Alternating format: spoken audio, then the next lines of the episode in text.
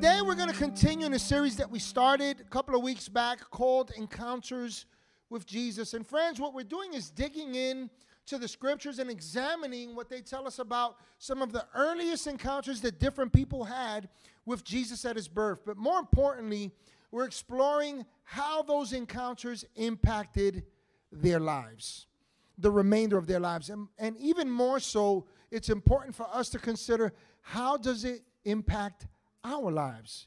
You see, friends, Jesus is not interested in us doing religious hula hoops. We're not monkeys in a circus, right? We're not animals performing for a crowd. No, Jesus wants to encounter us. He wants us to have relationship with him. He wants us to know him, but he also wants us to know that we're known by him, that we're loved by him, that he cares for us. Come on give God some praise if you believe that. And if we're going to do that today, it's important to push past is to push past what I have to say. I simply bring you a message. I don't bring you an opinion. I think it's important for us to really consider the scriptures, to weigh the truth in the scriptures and see how it applies to our life. So, if we're going to do that, I want to encourage you to be open before God, to lay your heart bare before Him, and to ask God, God, are you teaching me something today? Come on, say that with me. God, are you teaching me something today? Is there something you want to teach me today, Father? Is there something that you want to show me that there's an error in my life, in my belief system, in my, my approach, my perspective? Father, is there something that you want to correct me in? Is there a better way that you're showing me? And lastly, is there something that you're calling me to apply? See, what good is truth if we don't do anything with it, right? How is change possible if we don't respond to the truth? And so today, as we lean into the scriptures, we're going to be focusing in on a man named Simeon. And Simeon was a man who met Jesus eight days after his birth. But he encountered him well before his birth. You'll see why in a second. Now, just to give you some backdrop, in Jewish culture in these days, until this day, at the eighth day is when you would present a child.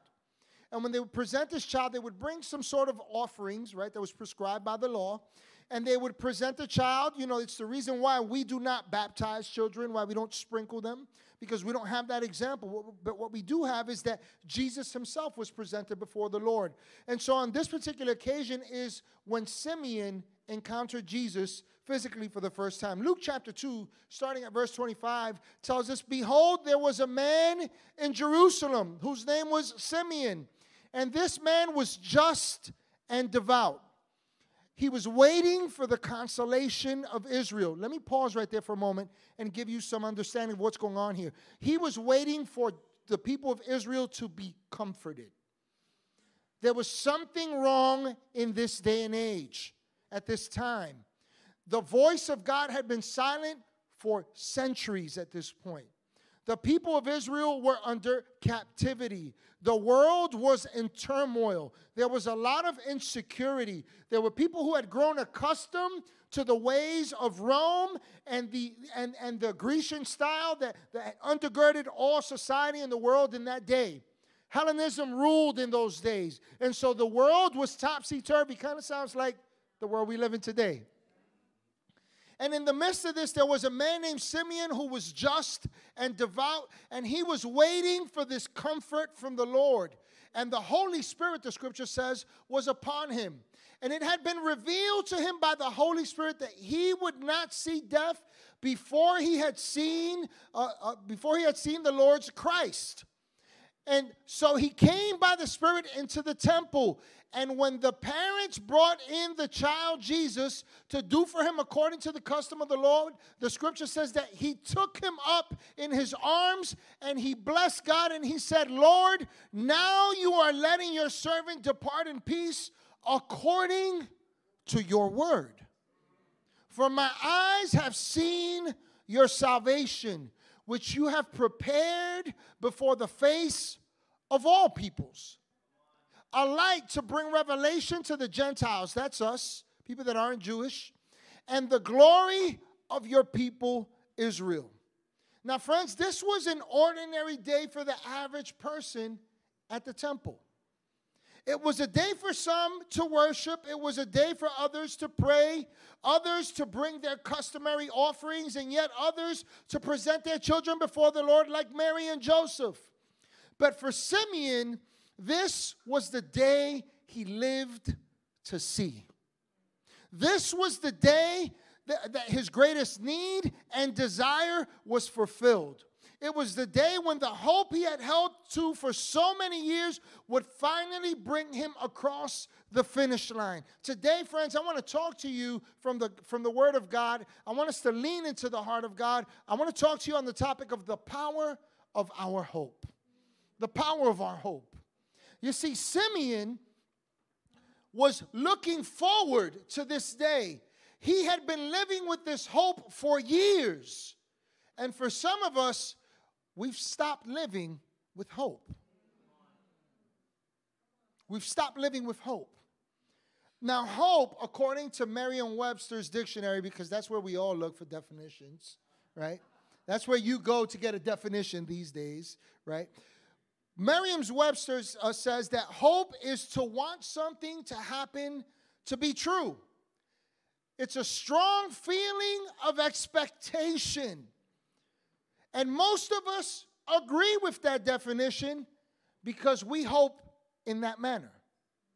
Let me tell you what I, what I mean. We want to believe for a better life, we want to believe for healing, we want to believe for restoration in our homes, in our, in our relationships, in our very inner core. We want to overcome, but for some of us, we've given up on hope and we can't seem to shake it off. It's been so long in our waiting that some of us no longer believe it to be true. We give up too quickly on God, and instead we linger in hopelessness, hoping and a wishing and a praying that one day in the in the sweet by and by, way yonder out there, I'll see God's faithfulness. But you see, friend, Simeon teaches us that there's a difference between hoping for something to be true and hoping because something is true. Hope is based on something that is true. First Peter chapter 1 verses 3 and 4 tells us blessed be the God and Father of our Lord Jesus Christ according to his great mercy listen to this he has caused us to be born again into a what a living hope through the resurrection of Jesus Christ from the dead to an inheritance that is imperishable, undefiled, and unfading, kept in heaven for you. We see here that the difference between wanting something to be true and knowing it to be true, listen closely, is how it impacts our life. See, hope is supposed to impact you and me. Hope in Jesus should be impacting you daily. It should be changing the way we feel. It should be changing the way we see things. It should be operating in us and strengthening us and comforting us. And so, according to this passage, we have a living hope. A living hope. When the scripture says that we have a living hope, it's talking about a breathing, an active, a vigorous organism that is lively, it is animate. See, hope is not just, oh, I hope it comes to pass. That's not hope at all, friends. It's not hope at all. See, in essence, what this shows us is that true hope has the power to add life to us. See, when you have a living hope, you're living. You're invigorated for life. You're invigorated for life. You're, you're, you're, animated for life. You're excited about life. You're looking forward to every day. You're excited about what's to come. You rejoice in the promises of God. You're not moved by the circumstances. You're not moved by public opinion. You're not driven by your feelings. Your feelings, you'll feel them but you don't have to be trapped by them. Can I ask you a question for us to consider? How you doing in this area of hope? How you doing in this area of hope?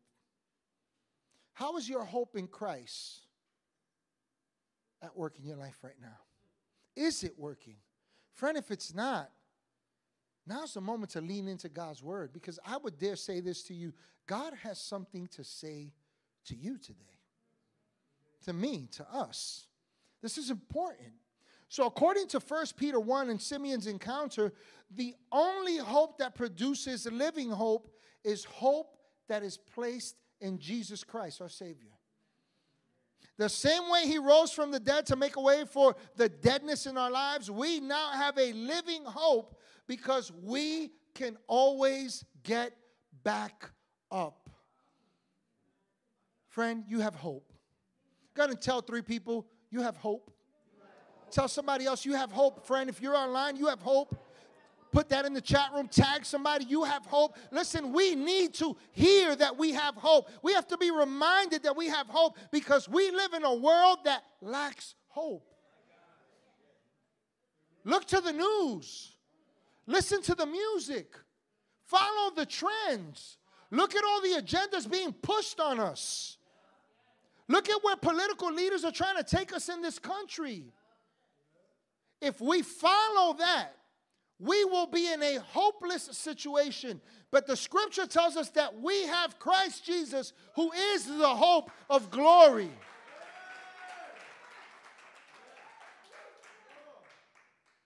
I'm reminded of a story I heard uh, a while back of a gentleman named Lu Chi Kung.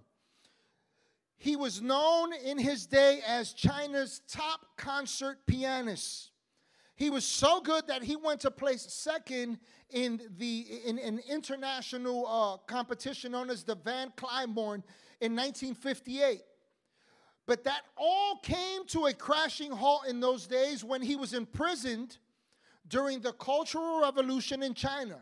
You see, Western music was totally banned, and along with thousands of other artists and intellectuals, Kung was sent to prison where he languished for seven years without a piano.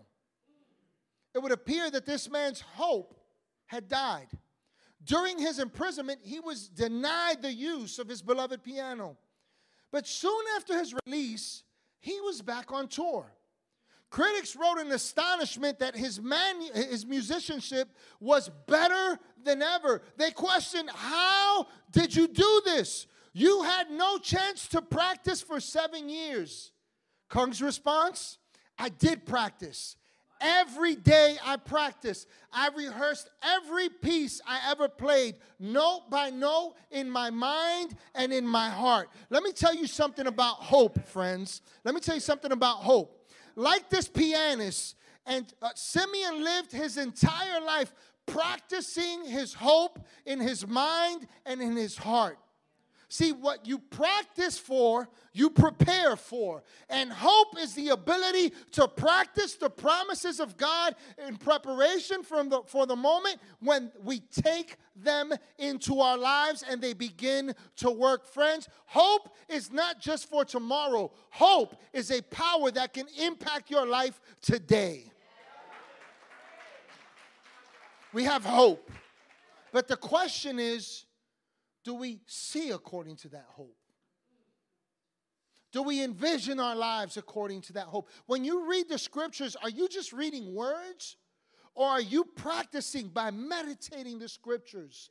In your mind and in your heart? Are you seeing yourself as the one that Jesus is restoring, that Jesus is calling out, that Jesus is inviting into the miracle, the miraculous moments? Do you see yourself as the healed of the Lord? Do you see as the, yourself as the one that God says that will prosper? Do you see yourself as the head and not the tail? Do you see yourself restored? Do you see yourself maturing and growing? Friend, hope gives us the ability to see into the future by practicing in the present in our hearts. So, the first thing I want to encourage you with here in concerning hope is that hope can change everything, but hope must first change you.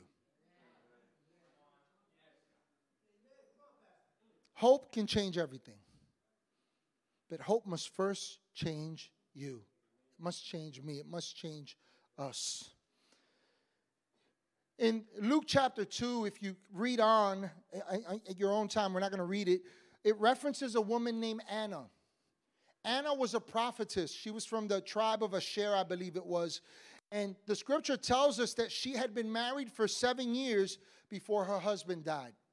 Now, according to custom, most likely she had been married at a young age. And we know this because the scripture tells us later on something about her, her uh, the years that she had been a widow. We'll see that in a second. But she had been married for seven years, and then her husband died. And until then, until that moment where her husband died, according to Jewish custom and the way things were back in those days, it was most likely uh, that her life was lived in devotion to her husband, to her home, to the life that they were building together, to the children they had, and to the law that they followed after. But after that, something changed. See, her hope was based on those circumstances. But then something changed. Luke chapter 2, verse 37 starts off and says, And this woman was a widow. This is speaking about Anna of about 84 years. She had been a, a she had been a widow for 84 years. Who did not depart from the temple, but served God with fastings and prayers night and day. And coming in that instant, what instant? When she saw Jesus after Simeon had, had raised him up and declared these mighty words concerning Jesus, coming in that instant, she gave thanks to the Lord and she spoke of him to all those who looked for redemption in Jerusalem. Something changed in this woman's life. After her husband's death, Anna's hope changed. And that hope changed her. It changed her priorities. It changed her commitment. It changed her purpose. It changed her devotion. And friends, when hope changes you, hope then changes everything. When hope changes you, hope begins to change everything. See, hope has to start within us before we can hope for anything else. God wants to change you and I. It reminds me of a story of uh, someone who is a family member here at the church. His name is Anthony. You probably know him. I think we have a picture of him. Anthony Grice. Come on, give it up for Anthony. He's a blessing here at the church. Uh, serves in our cafe. His wife is our worship leader. Um, loving uh, sons that you know they're great family, uh, like many of you, and they've been here for quite some time. And it, his life truly is a, a miraculous work of God. You see, Anthony came from hopeless circumstances. By the way, I'm, I'm sharing this by way of permission, right, from him. So just so you know, I'm not that guy who's just going to put your business out there. Just saying, right? But he came from hopeless circumstances. At, at, his mother was a young mother, and, you know, she had some challenges in her early years right? Like all of us, she was a work in progress, and that progress in some areas lacked momentum, like us too. And so at the age of three years old, Anthony was taken from his home. He was placed into foster care. And for the next nine years, up until the age of 12, Anthony grew up in a foster home. I want you to think about what that must have been like. I want you to think about what that must feel like to not be home. Despite the dysfunction, despite the challenges, I want you to think what a three year old child would be experiencing in that moment.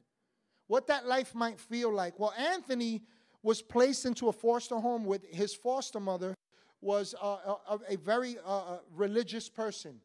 She followed stri- a strict uh, um, uh, a strict manner of worship unto the Lord. So much so that she had a custom that every day, eh, eh, the, the day every, every week, the day before they went to church service, so the day prior, she would beat all the children, whether they were good or bad. It was just a customary practice.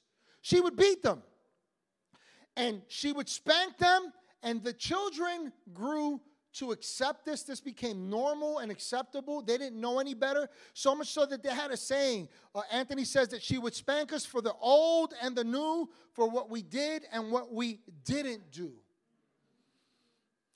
And so he was in the foster care system all these years, but then all of a sudden, years later, he's returned to his home.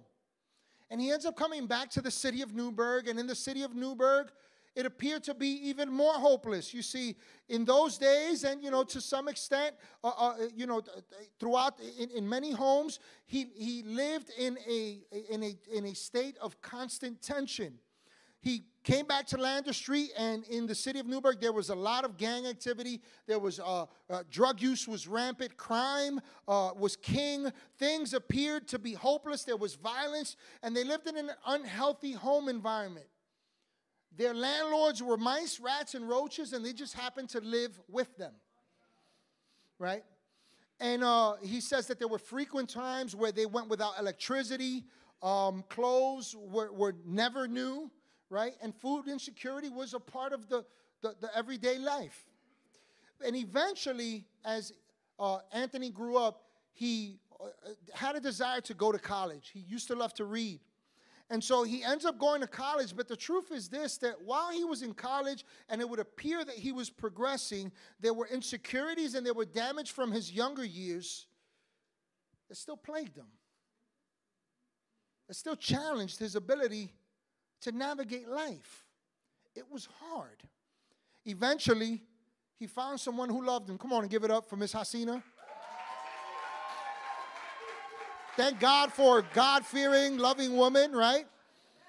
God graced them with three loving sons. But here's something interesting that Anthony says in, in our conversation. He says, You know, despite the love of my wife and the love of my family, despite the fact you may not know this, some of you may not know this, but Anthony is currently a uh, councilman here in the city of Newburgh, and he has served this city well, right? He, he has really uh, helped to try and push some things along. And with that comes a lot of accolades, comes a lot of admiration, and also some lack of admiration, right? Some despise you, some people despise you as well. But in the midst of all this, despite having so many people that love him and admire him and family and all that, something was always missing. And the one thing that Anthony says has made a difference in turning his life around and continues to is the hope that he found in Jesus. It's the love that he's come to know in Jesus. Friends, hope changes everything.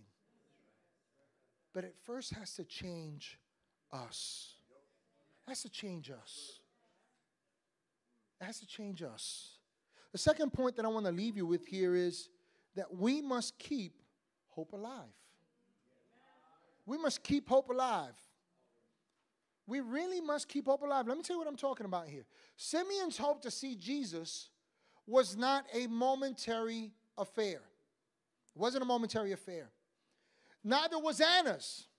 Their hope was powerful because it was a living hope, an enduring hope, one that t- took them throughout their lifetimes. See, every one of us to some extent has experienced hope in our lives, but not many have a living hope because we don't know how to endure.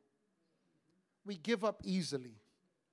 And there's a danger to that, friends. Let me, let me show you what this danger is. Proverbs 13 12 says, Hope deferred makes the heart sick. Hope deferred makes the heart sick.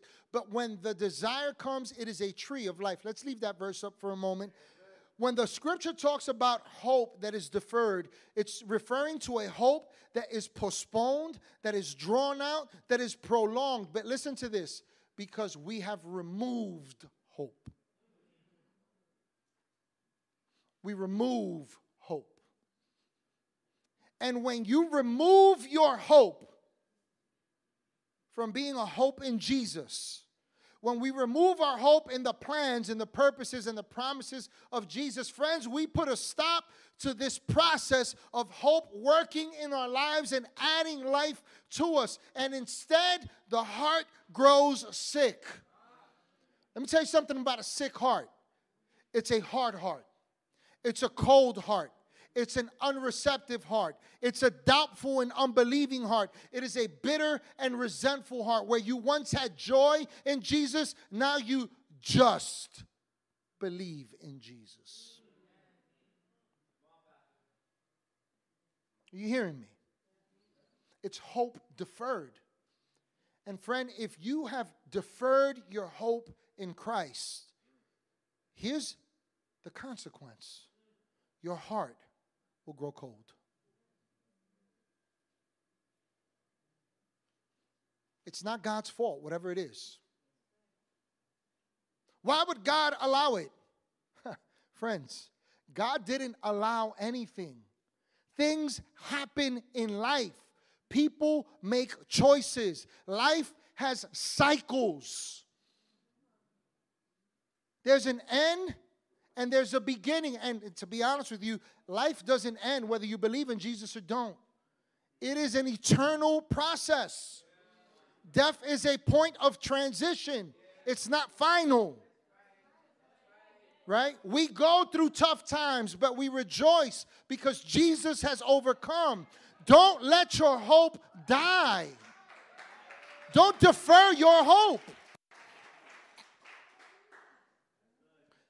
But the flip side to this is that when desire comes, and this is referring to hope, it says it is a tree of life. The word desire here speaks of a hope, a longing that produces delight and satisfaction. Listen, as we wait.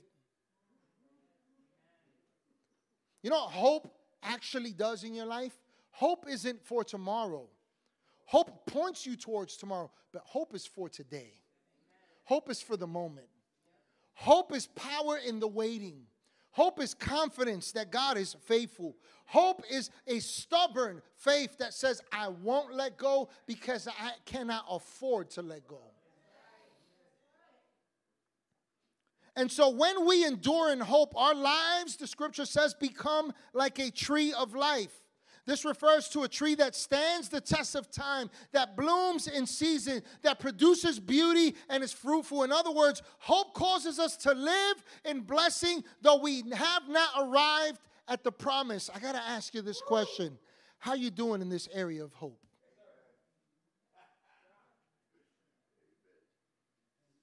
Are you walking through life with a living hope? Or are you deferring on the hope of Jesus? Are you giving up? Are you being moved by circumstances? See, some of us stop short of the power of hope in Christ because we try to, to, to, we, we defer it. And so, like a living tree that survives and thrives because it is fed, our hope has to be fed as well in order for it to add life to us. I got to show you from Scripture how we do that. Psalm 119, starting at verse 113, says, I hate the double minded, but I love your law. This is King David speaking. He says, You are my hiding place and my shield. Say this with me I hope in your word. Let's leave that verse up for a moment. Some of us, friends, stop short of the power of our hope in Christ because we hide. We think hiding behind Jesus, be, hiding in Him like a shield, is to hide. We hide behind my church. I hide behind my Bible. I hide behind my prayer. I hide behind my good deeds. I hide behind these things. But you see, the problem with hiding in that fashion is that it doesn't involve hope. It doesn't involve hope. See, the power of our hope lies in our confidence and trust in God's word. In God's word. Let me tell you why that's important to understand. Because any attempt to hide behind God without hope founded in His word is worthless. Here where I'm coming from with this. If your hope in God is for a solution, if your hope in God is for provision, if your hope in God is for an outcome, if your hope in God is for something or someone, friend, you don't have a living hope. You have a dying hope because your hope is not founded on the truth in God's word.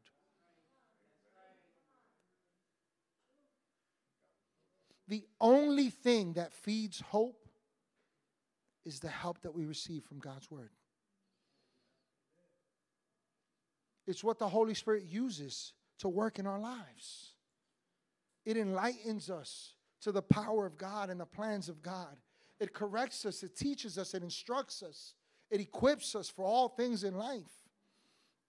See, David faced many trials in life. He fell many times due to his mistakes and even his character flaws. but he always got back up. He always rose anew because his hope was in God's word.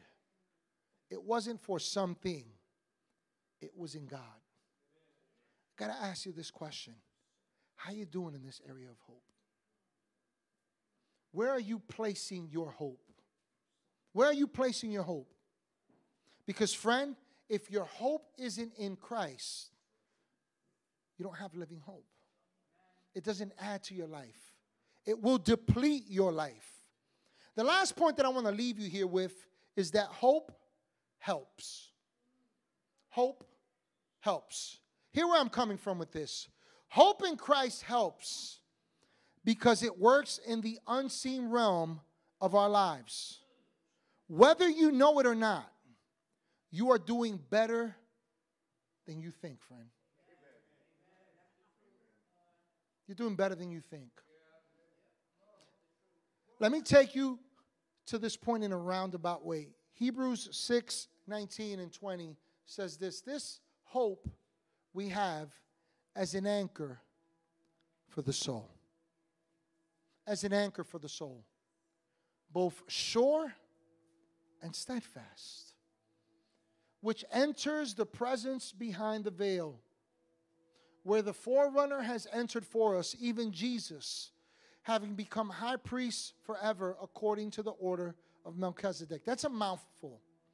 Let me try and simplify that in my limited ability. Prior to the coming of Jesus Christ as Savior of the world, there was a separation that existed between us and God. You see, God is a holy God. And because God is holy, he can only surround himself with holiness. That presents a problem for us apart from God. Because, friends, without Jesus, we're flawed. Without Jesus, we can't make up the difference. Without Jesus, we're stuck. We're stuck in a sinful nature. We're stuck in a place where we can't reach God.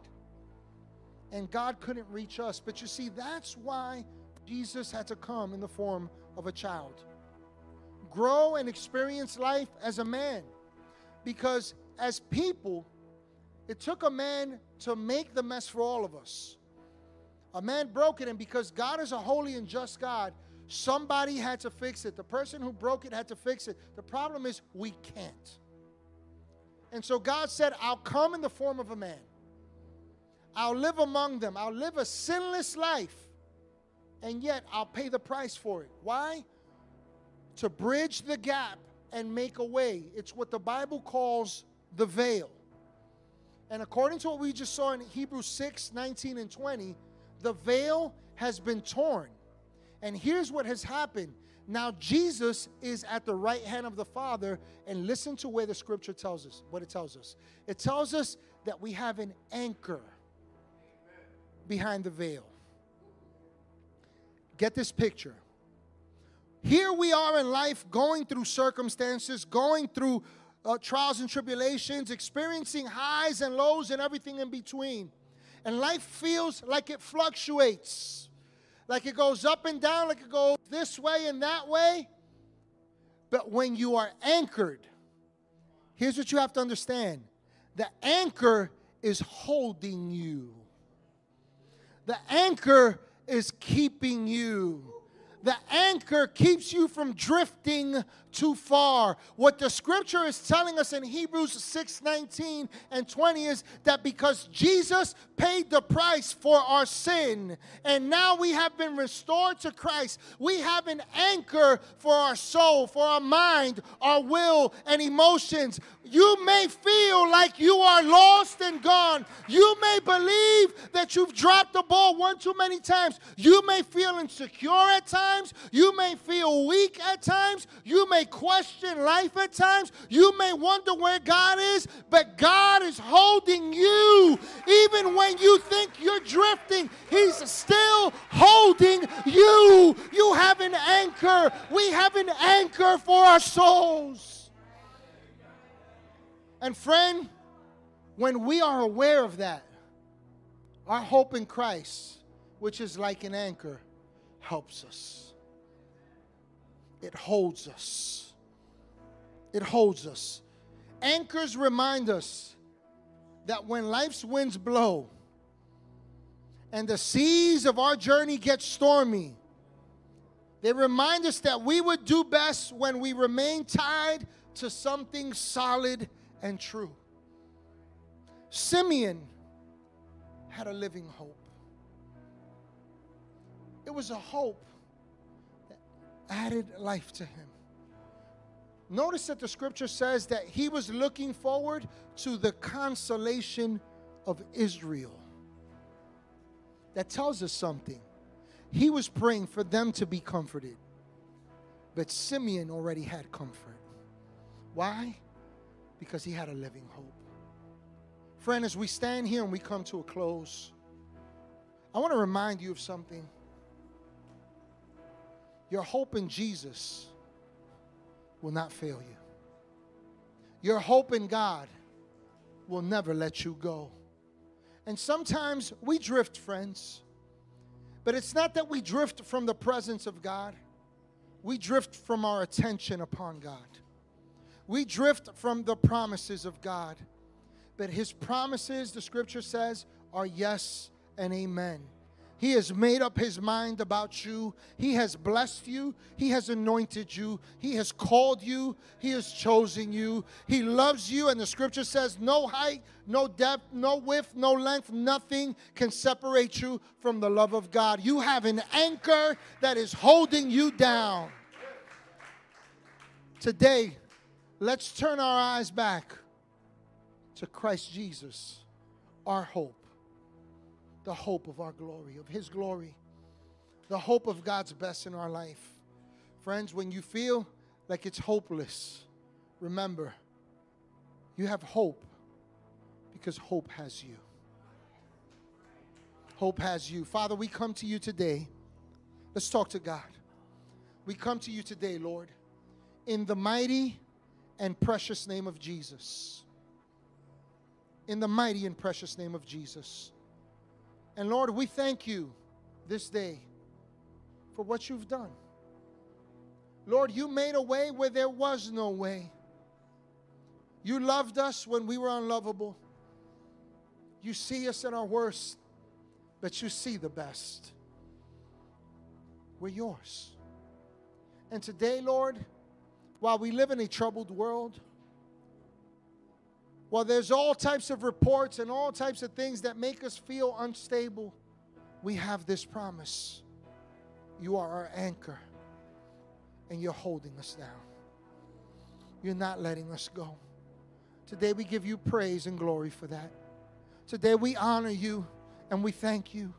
Today we are reminded, oh God, that we have we're doing better than we than we think. We're better off than we see and know but it's because we have hope in you. Help us to live with that awareness today. Help us to proceed through life knowing that our hope helps us day in and day out. We thank you for that, Lord. Hey, everybody, thank you so much for joining us here at Church of the Bridge today. I pray that you had a personal encounter with God, that He spoke to you powerfully, and that He met you at your place of need with this message. I also want to encourage you to go ahead and subscribe to our YouTube page.